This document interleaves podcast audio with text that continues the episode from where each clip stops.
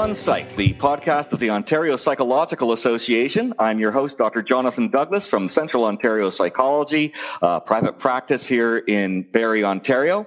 And I am with Doctor Sylvain Roy. Now, Sylvain and I go back many, many years. Sylvain was the uh, uh, president-elect under me when I was president of O P A some years ago, and now he has moved on through the role of president and into the role of past president. So he and I are trauma bonded, having gone through many of the same issues throughout those years and relied heavily upon each other for shoulder crying and, and other forms of emotional support. So welcome, Sylvain. Thank you. Thank you. Great to be here. I was. You were just giving me a, a great answer a moment ago on uh, where you are currently working, which I think is is is really interesting. Let's let's hear from you on that. Yeah, I have many hats, and uh, I think the biggest part of my practice today remains with um, uh, persons who are experiencing homelessness. Uh, more precisely, people who experience chronic homelessness. So, because of things like uh, intellectual disabilities, brain injuries, dementias.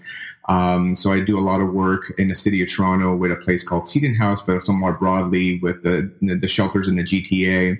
And um, for the past couple of years, ran a couple clinical research projects that took me to Ottawa, the York region, and so on, really at a systems level, trying to figure out how do we analyze gaps, how do we connect patients to care, and certainly how do we I, identify um, those needs. And, and psychological services is, is certainly a gap in the system right now.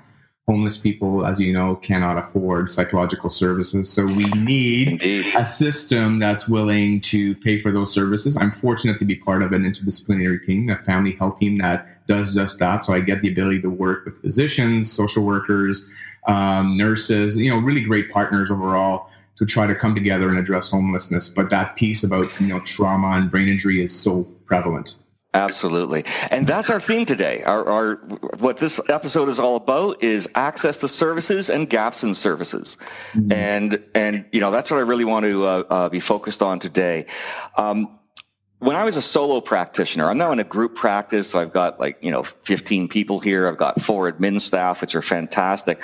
But before I had those admin staff to protect me from phone calls, you know, I'd be the guy picking up the phone uh, whenever it rang. There's one kind of call that I always dreaded, and it was the call from the person who didn't realize that we're not covered by O H I P. Mm-hmm. So these are people who are looking for services, and I'd be the one at the front line saying, I'm so sorry, you know, but, you know, you, you do have to pay. Yeah. And every single time it was painful. Right. Every single time, you know, I said, you know, you'll have to look into your uh, your coverage through work. Oh, I'm not employed. I'm on O D S P. I'm sorry, you know, there's there's no no service available. And, you know, if, um, oh, I've looked into my coverage, I've got three hundred dollars a year. I'm sorry, you know, that's that's enough for a handshake. It's really, really difficult, you know, to be in that position of having to to say no when the need is so great. There's publicly funded services that are out there, but they're overwhelmed, right? They, they've, they've got long Uh, waiting lists, and if what you you know if you truly need a psychologist, there's almost no psychologists out you know beyond uh, Toronto. There are very few psychologists that are actually still in publicly funded systems. You know, yeah. the uh, psychologists were defunded out of the out of the publicly funded system in the nineteen nineties to a large extent. So it's really hard to get publicly funded services, particularly for adults, I find. You know, you, there are services that are available, you know, psychologists through the school system, um, you know, psychologists in, in, in some children's mental health centers. But when it comes to adult uh, mental health, the access to psychology is a real, real problem. You know, there are really very, very few Uh, even even the private practices, okay? Our private practice here in, in Barrie, you know, we have, uh, like I said, we you know we've got you know four or five psychologists per se, and we have some other professionals as well, and we are it, we're constantly challenged to meet the level of demand. Yeah. You know, we can't even you know You think private practice, oh, at least there's no wait list. Well, that's actually not true, particularly if somebody actually needs to see a psychologist, which is so often the case depending on their extended health benefits, right? That might say, oh, it has to be a, a clinical psychologist. It can't be a social worker. It can't be an R P, or it can't be somebody under the supervision of a psychologist. And so yeah. demand goes up even, even in the, in the uh, private practice. In, in my private practice, this, if you have to see a psychologist, you're looking at a minimum of two months, as high as ten months, depending on who it is. So it, it's it's really very difficult, you know. And this is all adding up to a crisis in mental health care, right? We're seeing a, a, a stigma is dropping. We're talking more about the importance of mental health as a society. We're raising awareness of the importance of mental health, and people are getting it, and they're saying, yes, by golly, I, I do need this help. I do, you know, I am struggling, and I, I've got to do something about this before it gets worse. Now, where are the services? Yeah. And they're not there, you yeah. know. And, you know, now we're dealing with the pandemic. We've got demand going through the roof. Stress is going through the roof. We're hearing about anxiety and depression and addiction, all of these things that are happening. And where are the services to be able to respond, you know, to this, to this emergency? Now, as a profession, we've been struggling with this for years, right? You and I have struggled together, you know, uh, in the trenches of this, of this problem. And, you know, I, I really want to hear, because I've been out of the, you know, away from O P A for a number of years now. What's going on? How, how are we struggling to, you know, to, to improve what, you know, what's going on out there? So, yeah, so you've unpacked quite a bit there in that comment. Um, taking a step back, like we have fourteen million people in Ontario, right? And the need before COVID was there. The crisis in mental health care was there before. You, to your point, the public funded agencies like uh, like C M H A, C M H O, and even hospitals are recording quite a bit of long lists. Um, before exiting C A M H, my wait list was over one point five years at C A M H for diagnostic assessments. Wow. Um, so understanding that, so we have a big population, um, and then when we do have psychologists in the public system, we have to remember that over fifty percent of the workforce now has been pushed out of the public system. We are non-private, so over fifty percent. Or in private practice. The ones that remain in the public systems are typically those that do uh, things like psychoeducational assessments in schools mm-hmm. or diagnostic assessments and so on. So we have very, very low capacity for psychotherapy in the public system. So if you're looking for treatment, group treatment, individual treatment um, that is not pharmacological in nature, you will have a very, very hard time finding that. Uh, particularly from a psychologist. Now, we know that nurses and, and psychotherapists and social workers are being employed with the structured psychotherapy program. Uh, but again, there's a big disconnect here about, you know, what the population needs and wants and what the program is actually offering. Um, some good attempts, but falling way short. And, and the reason for that um, is, you know, public funding for mental health is under par. Uh, we have not reached it. We we had hopes, um, you know, starting in the Liberal government before they got booted out. There was hopes of, you know, those billions of dollars that are needed in the system to really um, strengthen the system. That never materialized and has still has not materialized under this government. There has been no new money, for example, in the, the budget yesterday for for mental health, and and that's a problem.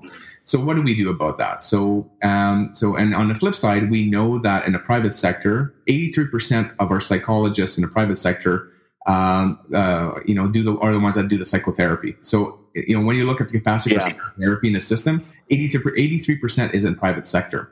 And if there's no connection between private public, um, you know, no O H I P funding, no O H I P plus type funding, then patients will be out of luck. So they'll have to rely on out-of-pocket expenses.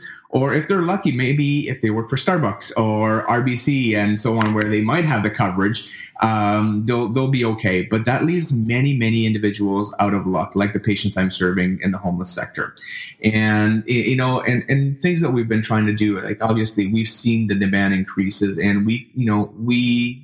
even as part of COVID, we made a decision recently to activate what we call the disaster response network. The demand was there, the need was there. So, and we had a, dec- we had a decision to make. We wait for government to step explain up and to me do something. What the disaster?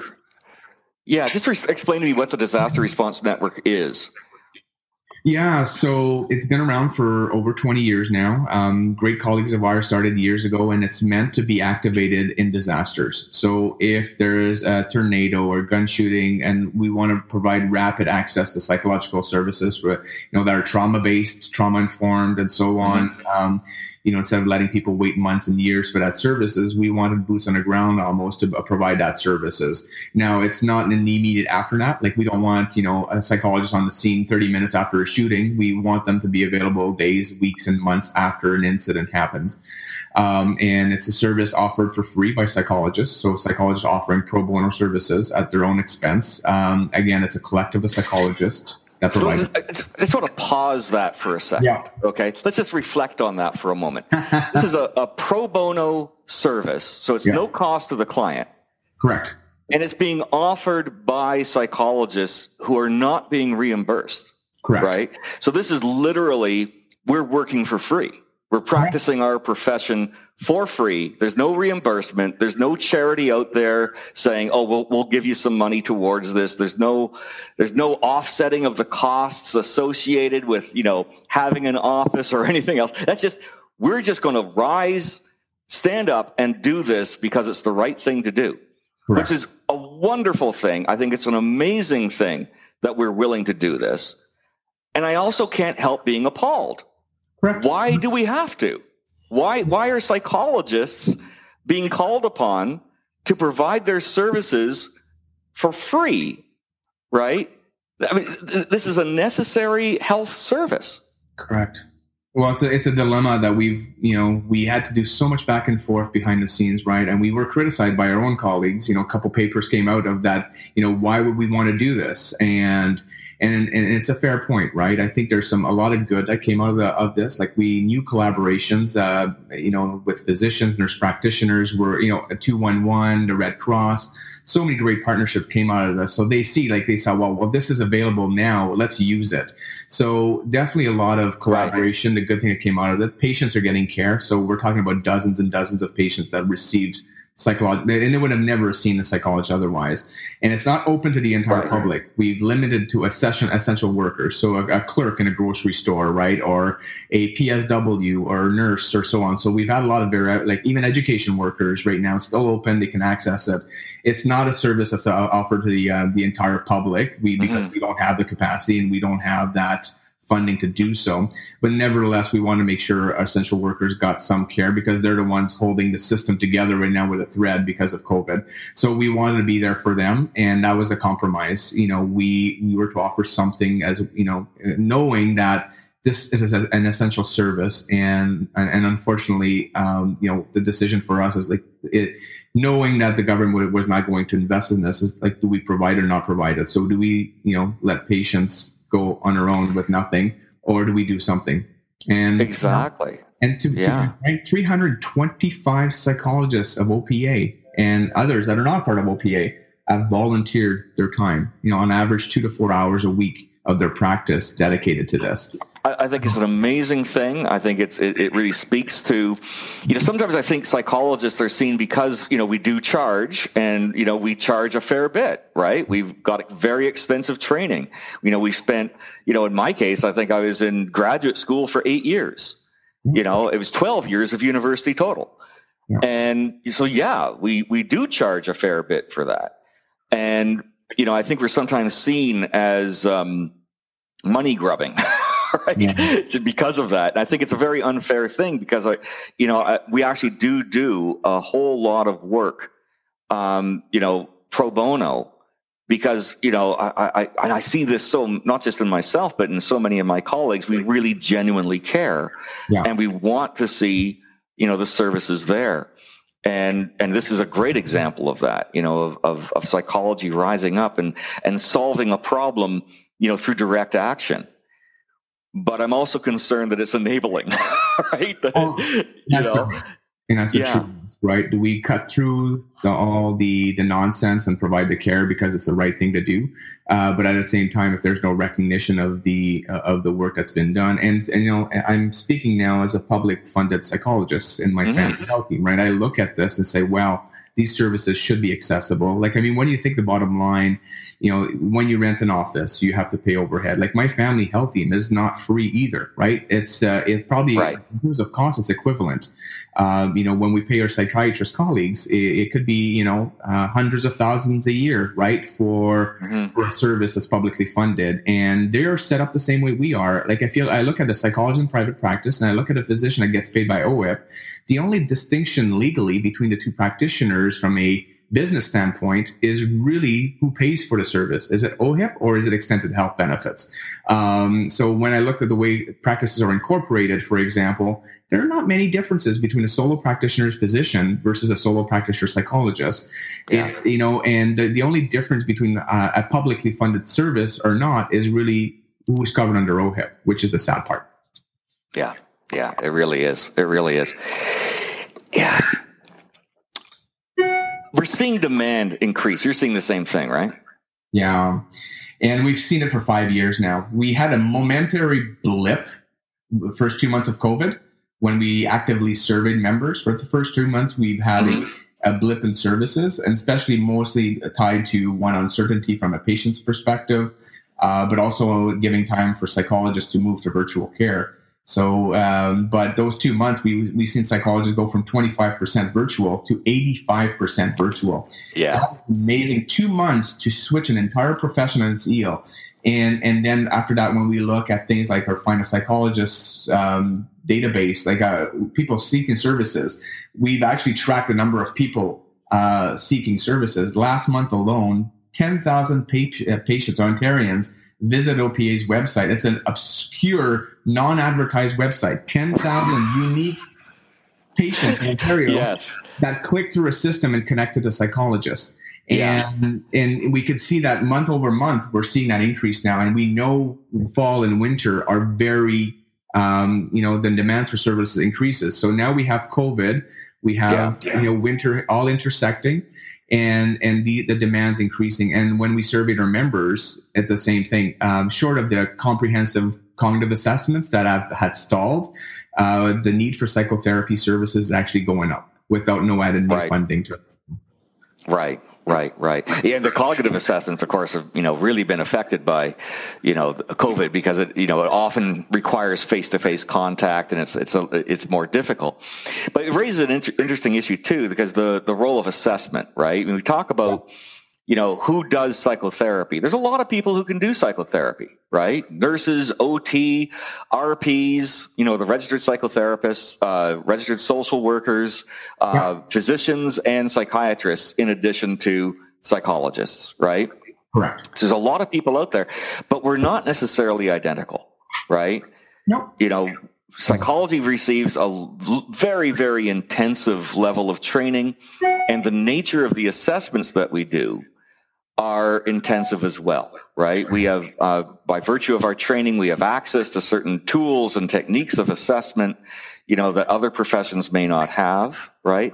And we have access to the controlled act of diagnosis, right? So there's something that we're, we're bringing to the table that, you know, an R P may not be able to bring to the table. Well, that's the thing. And I think it's important to recognize that all our colleagues have a role to play in a system. Like, everybody has a role, right? If you have yeah, cancer, I really darn sure want access to nurses and physicians to help me get through this cancer. No, one hundred percent. No, right? If I have a traumatic brain injury, I want to be able to see my physiatrists and neurologists and neuropsychologists. And it's recognizing that we have a workforce in Ontario that includes multiple professionals. Each are trained differently, with a different scope, with a different level of training. Um, and it's important to recognize, right? There are very clear distinctions between social work and psychology, for example, that people don't recognize. And, you know, to speak highly of my colleague social workers, they do a lot of great work when it comes to connecting with systems, with families, with case management, and so on, right? Training that psychologists do not have. And I and I, I was fortunate to train both social work and psychology, so I get to see both worlds. But when it comes yeah. to psychology, I think one is understanding complex cases, right? When something is really complex in front in front of you, we have the tools and training to disentangle things and really really provide uh, a good picture of what we're dealing with and provide recommendations and options that are tailored to the needs of that patient. So when, and to your point about, you know, graduate school and training, when you think about it in terms of training, right, this, you know, the first three years of our PhD is six hundred to one thousand hours of practicum hours with patients in supervised practice. Then we hit to our internship or residency. That's another twelve months or sixteen hundred hours, right? And then on top of that, not only like, you know, once you get your PhD and you're a doctor now, you're a psychologist, you still have to do a year or two of supervised practice under two psychologists to make, to then get the stamp of approval from a systems perspective to say, yeah, you're you're good enough now, you're you're trained enough to see patients on your own. And And yeah, the training between psychologists and psychiatrists, though different in terms of length, is very similar, right? The physicians will have a four-year pre-med and three or four-year med school. Then they have five years of residency program. And then when we sort of are looking at the hood for psychotherapy particularly, right? So psychologists and psychiatrists do have a minimum training in psychotherapy. But then, the, you know, when you're, in, you're doing your M S W and, and other, um, and O Ts, for example, those training opportunities are not provided during those masters. They have to be acquired afterwards. So there are no mandatory psychotherapy training for family physicians, for example, or nurse practitioners, um, and even for social workers. For registered psychotherapists, a little differently because they're specifically trained as psychotherapists. There is expectations that you come in with supervised hours. But again, it's four hundred fifty hours of direct patient contact, right, uh, before you're, you graduate and become qualified. Um, the O Ts, when you look at psychotherapy, is probably the one with the greatest threshold of a side of psychologists, but then not a lot of O Ts will actually go through that in, intense, rigorous process to become psychotherapists. So I think it's right, recognizing the strength of re- uh, weaknesses of all the professions. And then how do we connect this in, in, in terms of, of model and working together with the strength of each professional? Right, because one of the things that bothers me is that, you know, when when, when we get a call at our at our clinic, right, and and we can provide, you know, we've got social work here, we've got R Ps here, uh, we may soon have O T, and, you know, of course we have psychology. Yeah. And when that call comes in, you know, the, there's the the first question is, what have you got the coverage for, right? It's not what is the need. Yeah. It's, you know, what, where's the coverage, and then we kind of go from there and trying to figuring out what the, how we can best fit it according to the economics, right? Because someone has to be paying, and very few people ever come in and say, you know, oh, I'm just going to be paying out of pocket. I don't care. We'll just do what needs to be done, right? That's very rare. It, it's almost exclusively, well, my, my my this is what my insurance will allow. Right. Yeah. And so we're we're constantly adjusting the service to the payment rather than adjusting, you know, the service to the clinical need. And right, this is what really bothers me. Right. You know, because sometimes we get people coming in, they have to see a psychologist in order to prevent it, you know, from not being affordable. But they could, their needs could easily be served by an R P. And alternatively, right, you got someone coming in who's paying out of pocket, you know, cannot afford, you know, the psychologist, right? And they're going to be put with someone that they can afford as opposed to the, you know, the, the best person for the task. And, and this is, this is, value. I think, one of the, one of the flaws in the system. That it is. And I think this is the value yeah. of the profession of psychology, right? When you have somebody you don't know in front of you and you really got to get, get the bottom of the need, um, you know, the, the, the lengthy assessment that will be done. And, and psychiatrists do it when there's a medical component to it as well, right? So when there, there's a need for medication, there might be a biological reason for why somebody might have, you know, a seizure disorder or a, um, you know, a depression that might be more resistant to medications and so on. So I think there's a role to play for psychiatry and psychology, but absolutely, they approach things differently. Yeah, yeah, yeah. But the other thing too is that, you know, I think we end up with um, medication sort of being step one. Yep. Right. So you go to the family doctor and you say, you know, gee, I'm I'm I'm feeling stressed. You know, things aren't going well at work. You know, my my family life is difficult, and the doctor is likely to reach for the prescription pad. You know, yeah. for, for situations that, you know, might very well respond quite well to psychotherapy. Yeah. And they, they reach for that pad because that's the tool they've got. They haven't got the time to do the psychotherapy themselves. And this person may not be able to afford access to psychotherapy, and the publicly funded, you know, systems that are available are overwhelmed, and they're trying to, you know, make sure that, you know, you know, the, the person, you know, doesn't clog up the system in a sense. Right. So we'll start with the medication, see if that works. If that doesn't work, then we go to, you know, something else, right? That's right. And in my mind, I mean, you know, that's, I, w- I would absolutely, I support medication, but not as the first line treatment, yeah. right? Well, we diagnose with medications, which is wrong. It's not evidence-based, but it is the what's covered. So that's the yes. problem with physician colleagues. And every physician I've spoken to, if they had the ability to refer to psychologists to help them with that, you know, that, that mental health diagnosis and, and, and comprehensive understanding of the patient, and also provide a course of psychotherapy in uh, either as a before the meds or in conjunction with meds, I think that's the, that's a win case, that a scenario, right? And, but we need to figure out what that need is. And, and we, you know, that assessment is critical. We need to understand the patient, and that's a, that's the strength of psychology. And because we're outside the public system right now, that is a, a um, you know, it's a massive gap for patients, and it's actually a, a risky, dangerous uh, approach to care, because if we diagnose through medication, that means we might take a very long time to provide. And, and at one point, there's the risk of of dependency of the medication as well, where That's right. you know, and we can't just ta- taper off medications sometimes if they've been used for a very long time, whether That's or not right. it's effective. So, you know, you raise a good point, and, and that ties into system, right? Where does psychologists fit in, and how do we work, play nicely with other professions? So you might have a great psychotherapist under your supervision. So where somebody comes in, if money wasn't an issue, oftentimes you would do the triage and the diagnosis and figure out what's going on, and you would decide with your team who's more appropriate clinician.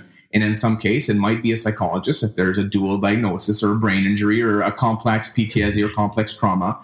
Uh, and other times, you have a very competent, capable psychotherapist and social worker who does really well at and doing some psychotherapy, and you want that ability to transfer care to that patient. And again, we have to be, if we thought about a system that, you know, thinks about need as opposed to money, then that system would, would play itself out. We need to leverage everybody's expertise, and and but we need the ability to To, to, to send people in the right pathways and the right, you know, and connecting the appropriately to the right care. And right now, this is a massive system level gap that we're dealing with. Yeah, it really is. It really is. So what can we do about it? Like what, what are, you know, we, we know the system as it exists really isn't working. It's not meeting the needs of our patients. Yeah. Now you're, you're part of a family health team, correct? That's correct. Yeah. So, It, it works well when yeah. you're part of a team, but you know, when you think about fourteen million people, they nobody they don't have the luxury of coming to my family health team to get interdisciplinary care. So how do we build? And that's rare. System? What's that? And that's right. rare. No, absolutely. My team uh, is exceptionally different from the rest of the teams in Ontario. We're the only family health team that's a mental health family health team, uh, where you know we have access to psychotherapy, social worker, psychology, neuropsych, we have psychiatry, physicians. Like, I mean, this is the one of the most multidisciplinary, interdisciplinary team we have in the province. But it's meant to, it's dedicated for t- about ten, fifteen thousand patients, which that's are right. And, so, and, and that's that, and that's big city, right? That that's you know, it's an urban area, right? And it's a model which is really not going to translate, you know, to Barrie, you know, or Thunder Thunder Bay or anything like that, right? Yeah. This is. Yeah, sure. Yeah, like, I mean, the, the, the, the right solution would be to increase the workforce and distribute it properly across the province. But mm-hmm. that would, you know, we'd have to train up, you know, and double the, the output of clinicians we can do in our programs. We'd have to create residencies, and we'd have to create jobs in different parts of the province that are, that are attractive to attract people outside of Toronto. Yeah, and, yeah. you know, and psychiatrists have the same issue. Like we were talking together a while back, and we have the same problem. We can't attract qualified mental health professionals up north because the incentives are not there. But, yeah. you know, so what's plan B? You know, plan A would be, okay, let's get, you know, ten thousand psychologists distributed equitably across the province and funded appropriately. Is that going to happen overnight? No. You know, like I, we know it's not going to happen. And yeah. even if we had the money to invest in training, it takes at least five, ten years to double up and increase that workforce. Mm-hmm. What's plan B? Plan B, in my mind, is we already have an exceptionally well-distributed workforce in some parts of the region, but we also have technology today, right? So you're a psychologist in Barrie. Why can I, you know, from my perspective today, knowing that you're now virtual, we're we're actually doing this virtually right now, you and I. You could easily That's provide right. a consultation to a physician in Kenora, and actually see the patient in Kenora as well, and then work with that physician on a good plan for that patient. So there's no, you know, technology's come a long way. So knowing that today is how now do we connect the dots? So I've been working, knowing the province is not going to kick in in any money right now unless the solution is baked and ready to go, and they might be interested in actually investing in something that's actually working, evidence-based, and we are gathering outcomes. But we knew we had to do this on our own. So in recent years, and, and that was a tail end your presidency, we were starting to talk about technology, right?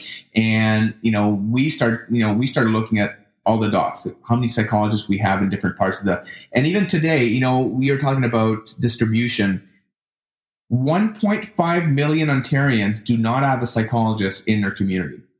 And we have three hundred twenty yes. communities in Ontario, smaller ones, that are distributed everywhere. And there's not a psychologist in sight. There's no psychiatrists or pediatricians either, by the way. There's no, there's nothing. I, I, exactly. I, I once did a, a calculation, you know, based on the number of, uh, of uh, people in Ontario, uh, you know, with mental health concerns, divided by the number of clinical psychologists, right? And I, I calculated that there's one psychologist per nine hundred. Now, that's not one psychologist per nine hundred Ontarians.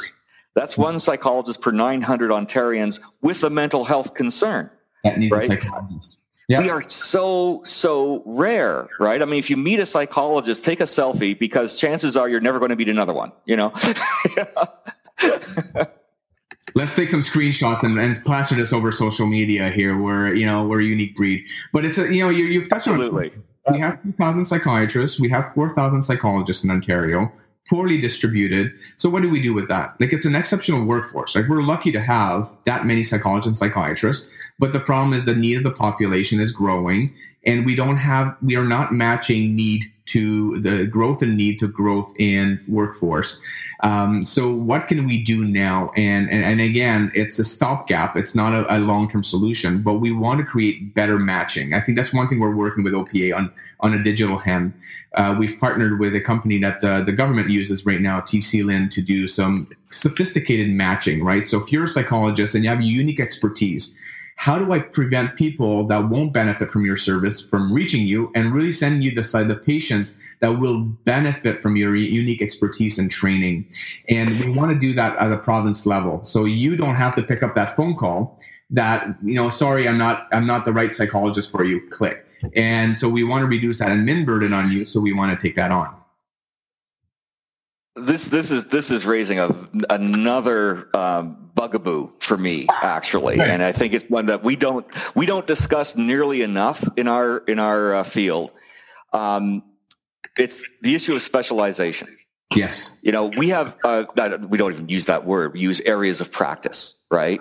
So according to our uh, college regulations, we have to be authorized for given areas of practice. Now that means both population. Right. Yeah. So it's, you know, you're, you're authorized for adults, or you're authorized for children, or you're authorized for adolescents, you're authorized for seniors. These are all, you know, separate, you know, categories. And then we're authorized for clinical or neuropsychological, you know, rehabilitation. Right. So we, we uh, uh, school psychology. Right. So we're highly specialized in psychology. Correct. Which is partly a strength. Right. Where are the generalists? Right. Yeah. To be a generalist in psychology, you would have to be, you know, uh, authorized in every single area. Right. Which would be enormously burdensome on the practitioner. Right. Yeah. And there's no generalist category, you know, within our, our registration. Right. And now compare that to, you know, uh, R P, you know, the registered psychotherapist. They get training as an R P, and they can then go out and do psychotherapy. It doesn't matter if they're doing it with couples. It doesn't matter if they're doing it with children. It doesn't matter if they never got trained in dealing with children or couples, right? Yeah. You know, if it's psych- psychotherapy, they're considered to be authorized to perform that controlled act, and the issue of population doesn't really come into it. And I think this is a, a, another issue that I think we really have to start grappling with in psychology, because, you know, We're we're so highly specialized, right? That's part of what keeps us in the urban areas, right? That's going to keep us out of, you know, the, the rural areas, because in the rural area, you have to be ready to see whatever walks through your door. If you're going to be hired by a family health team, Yeah. You know, they want, they don't want to hear, oh, sorry, that person's, you know, sixty-five years old and I'm not one hundred percent sure that my college will allow me to see that person, which is actually not entirely true, right? Because yeah. the, the college doesn't actually say, here's this date range of ages, right? They say, is it mostly a senior presentation or is it mostly an adult presentation? Use your judgment. Yeah. But using your judgment is very anxiety-provoking for a psychologist who doesn't want to have a complaint, right? We don't want to use our judgment. We want clear lines, and yes. we create them where they may not actually exist, right? Yeah. And so we, we keep ourselves sort of siloed, and this prevents us from being able to meet the needs of the community. Well, that's the thing. And that's a training problem. It's a history problem we've mapped onto. Like, I mean, it's easier to compare yourself, you know, neuropsychologist to neurologist, psychiatrist to clinical psychologist, a specialty field as opposed to a field that can tackle many things. And that's a, that's a big, actually a big challenge from a, a policy perspective, from a government standpoint, where you might be able to afford one psychologist in a family health team. Um, but look at myself. I'm a neuropsychologist. I am not authorized to do psychotherapy, nor yeah. was I ever trained in it. So I, to to be frank, perfectly frank, uh, frank I, I deal with brain injuries, you know, things like cognitive rehabilitation. Um, you know, I might ha- deal with emotional issues secondary to brain trauma, for example. But you're not the guy. I'm not the guy you would call for uh, P T S D and psychotherapy. Uh, so we have to be mindful that, you know, for my For my family health team, I was a good match because the majority of patients have neurological issues, and that's why I'm valued in my team. But if we had somebody with a complex trauma needing, you know, psychotherapy, then my family health team doesn't have any a specialized psychologist for that, and and and we rely on on social work, but the, our social workers might have a challenge dealing with psychotherapy with a dual diagnosis population, for example, which is, again, another subspecialty. So, you know, it, it creates problems for the psychologists of the profession, one way, because we want to meet population needs, but it, pre- it creates a problem for a system because they don't understand psychology. Most of most of people yeah. outside psychology will think, well, you do psychotherapy. And then when they meet me, they, they're completely baffled. Like, how can you be a psychologist and not do psychotherapy? Right. Um, and so this is what we're trying to solve as well. How can we make it easy for both psychologists and physicians and everybody else in the system to find the right psychologist for themselves? So yes. navigation of mental health is a big issue. Funding is the other big issue. There's two elephants in the room here. And, and right. one is right. referrals and matching. So how do you match? Again, you're a specialist in your field. I would go to you for P T S D treatment, not to me, you know? So yeah. how do you help somebody navigate that without having to call fifteen hundred psychologists before you're going to find, find the right one? So O P A solving for pri- private uh, section one, but not part two, which is the, the other big part that we have to put our heads to. And I couldn't find my brain with two hands and a flashlight. So, you know, we're... Absolutely. You know, that, that, it, it is. It's so it's so difficult. We're so siloed. And there, there's another issue, too, I think, which is interesting. There are certain populations where we've overcome the issues of access. Right. Yeah. Uh, to some degree, you know, to a, a greater degree or another. Uh, veterans. Right. Yeah. Veterans, once they are pensioned, once they've got the pension. Yeah. Access to service is really, really easy, right? But you have to win the pension first, right? Um, R C M P officers. People don't necessarily realize this. R C M P uh, members are not under O H I P. They have their own healthcare system within the R C M P because they're moving from province to province all the time, similar yeah. to the military, right? It's it's sort of in-house care, in-house treatment.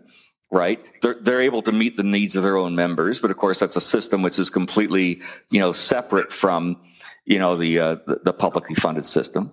Yeah. The motor vehicle accident world, yeah. right?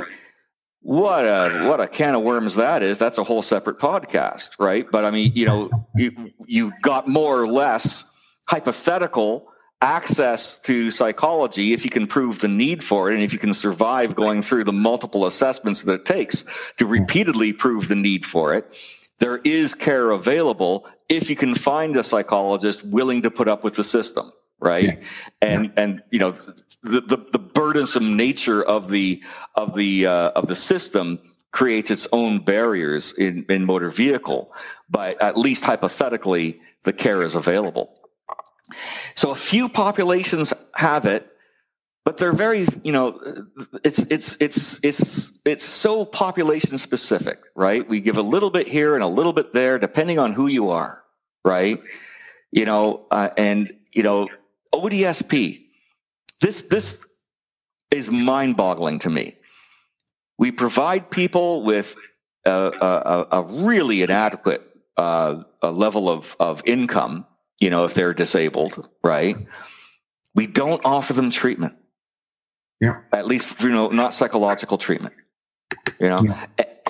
How can this be? How can we be willing to say, I will give you treatment, only, you know, I, I will withhold treatment of the condition which is disabling you, but I will provide you with an income indefinitely?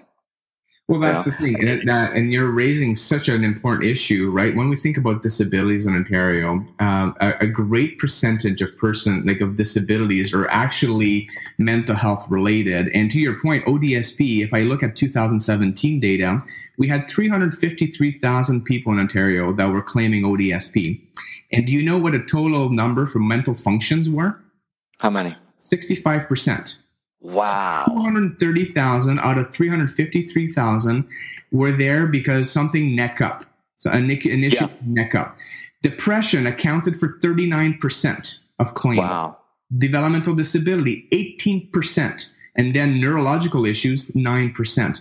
So these are all things psychologists are knee deep into, but yeah. yet O D S P doesn't cover it. So the good, your good point. Right. So sixty-five percent of people on low income in Ontario making one thousand dollars a month on O D S P, barely mm-hmm. covering rent. They mm-hmm. have depression. They have issues that we could cer- certainly help with.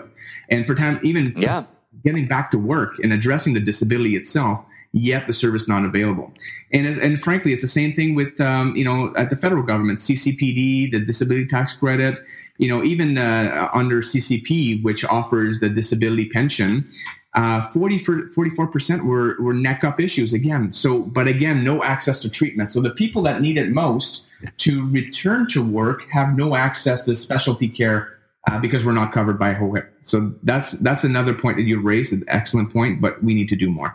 Yeah, and I, we've been talking a lot too, you know, partly because you and I, I think, you know, both work with adults, uh, but, you know, the issue of prevention. Right. You know, if we can if we can provide care to kids early, hopefully we can prevent them from ending up on that system. And, yeah. you know, by by not providing those care that care in a timely manner. Right. You know, we we end up as a society paying so much more and in so many different ways, whether it's lost productivity, underemployment, criminality, you know, uh, you name it. Right. As well as, you know, just frank disability.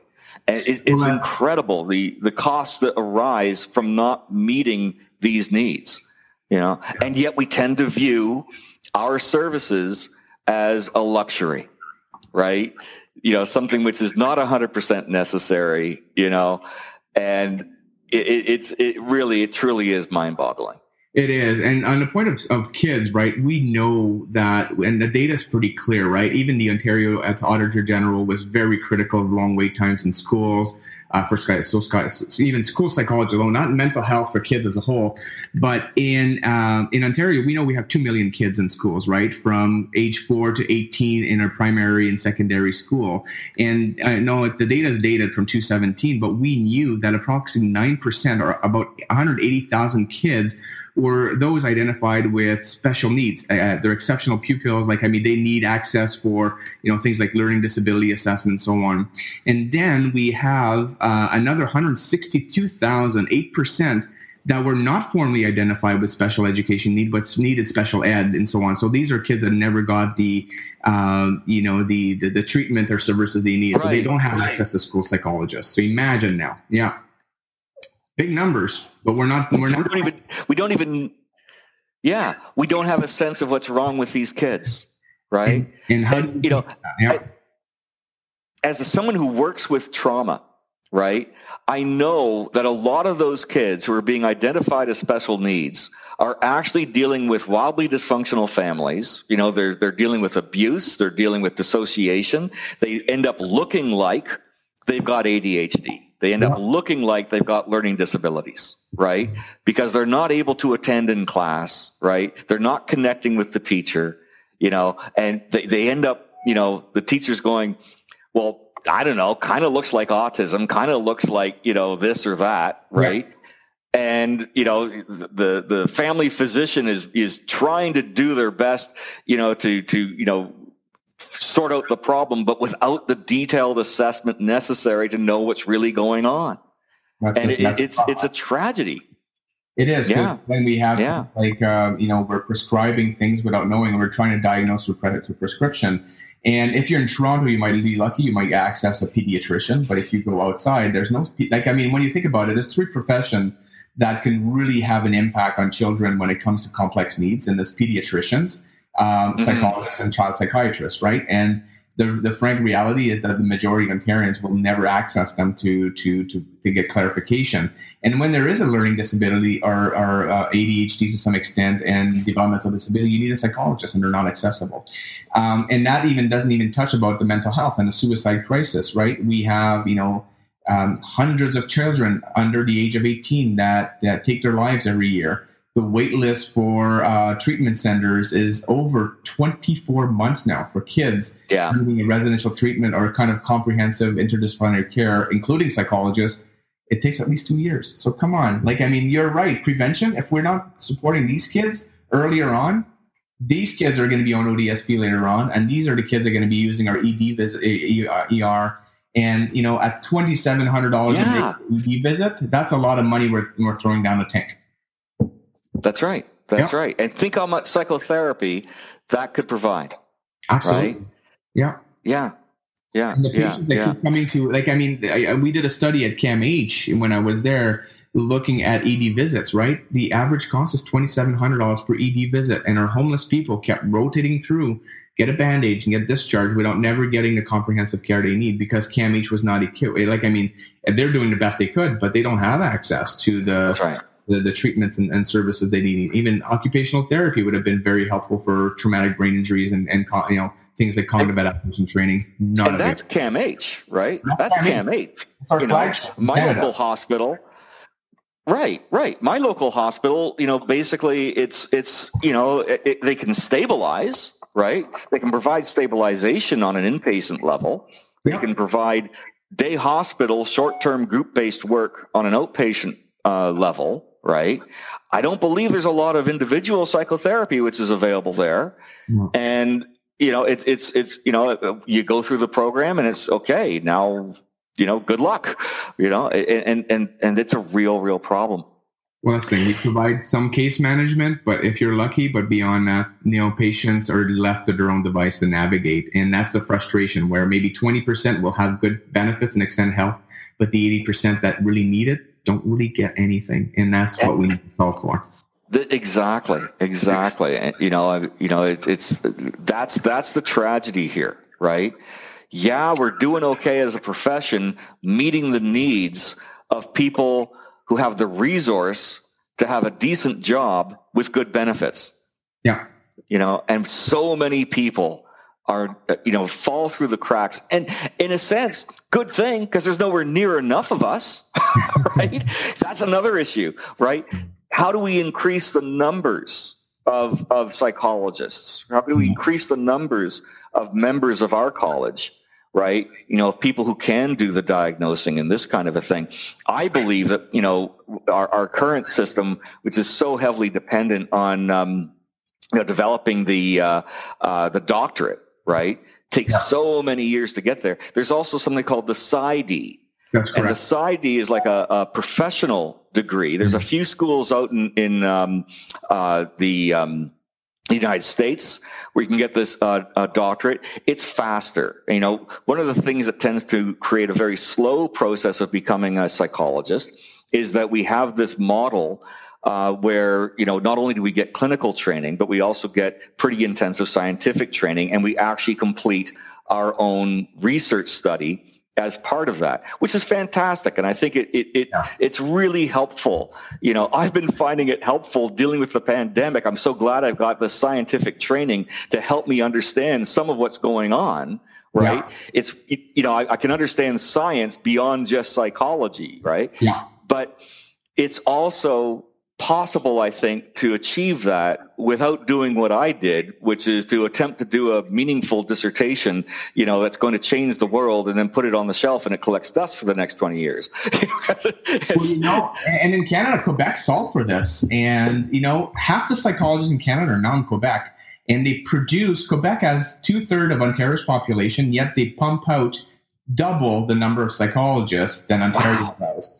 And the, the way they've achieved that is they created three streams for psychology: pure research, research intervention, the P H D classical mm-hmm. route, and the PsyD, all under one roof. So uh, it's a university-based. There's a lot of rigor that goes into it. Like the students that come in a PsyD program still have to publish yeah. a paper. They still have to do the research methods, but they're not going to go as crazy as, you know, publishing right. papers, a six hundred page dissertation.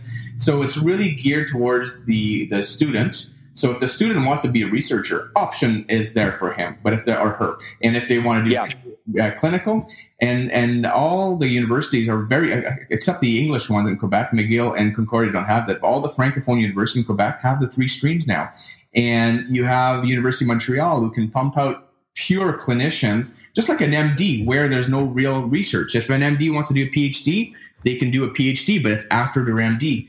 So yeah. the same thing with this I D, where you do your undergrad, you do four years of graduate work in with your coursework, your your theory, your practica, all integrate into one, and you remove that two-year period of intense research. Um, you know, where you, you still have one year research to do, but you don't have to do that that full three years. Then when you come out, you have a graduate who's ready to do clinical practice. Um, and yeah. same element, they're trained as well as the other PhDs, but doesn't have to do the PhD route, which is adds two, three years to a, to a, a, a path. So when you have a student who doesn't want to do research, being forced to do research, imagine the impact on the mental health of that student. That's, you know, oh, yeah. we're, we're running them to the mill. Shouldn't we all go through that? Well, I mean, even, let's face it, even if you are wanting to do the research, you're still going to be impacted. Well, imagine now if we can actually recruit students. Again, it's about matching desires and needs. Yeah. Um, we would produce way better clinicians if we actually accepted a lot more students, but providing a clinical stream. And then we do so much better research if we can match a student that has a, a a deep interest in science and behavior and cognition into those programs. So then imagine you have, just imagine you have one hundred students who wants to get in, right?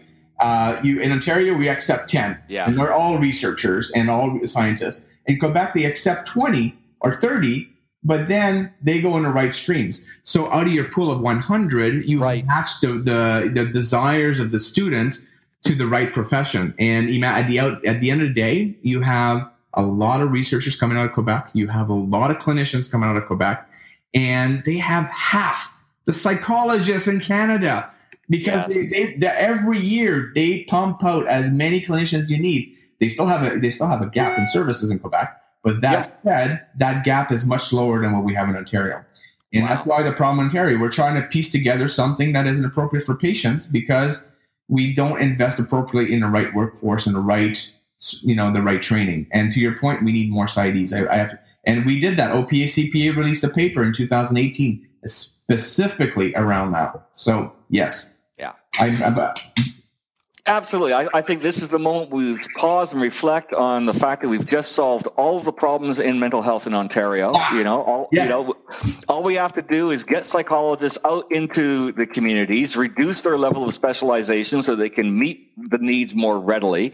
You know, we need to fund them more effectively. We need to ensure that, you know, we're able to fund all the professions so that we're able to get to the right level of care for the presentation. And we need to produce a whole heck of a lot more psychologists, right, by, you know, increasing the level of, of training available, reducing the amount of time it takes to do it. Uh, was there any other solution that I missed? I, I, I No, I think, and I, I think you just have to wait to twenty twenty-one now because COVID went around. Like, I mean, we wanted to do this year, but, you know, we have to wait till next year now. But You're you right. Know, it might – yeah. Yeah, yeah, maybe April, April twenty twenty-one. I think we'll see all this solved. Exactly. I'm confident. Yeah. Oh, my God. Well, it's great talking to you, my friend. Thank you so much for taking the time. You know, as, as once again, we've sat down and and and and blathered on like, you know, we've got the answers to the world's problems, which is not an unusual thing for you and I. no, no. And well, let's do it. In, let's let's aim to do it again in, in March, uh, March, April to see where we're at with our. Absolutely. Our... Absolutely. All right. Thank you so much, Sylvain. Great talking to you. Excellent. Have a good one. Bye-bye. Bye-bye. You have been listening to On Psych, presented by the Ontario Psychological Association. Be sure to subscribe wherever you get your podcasts.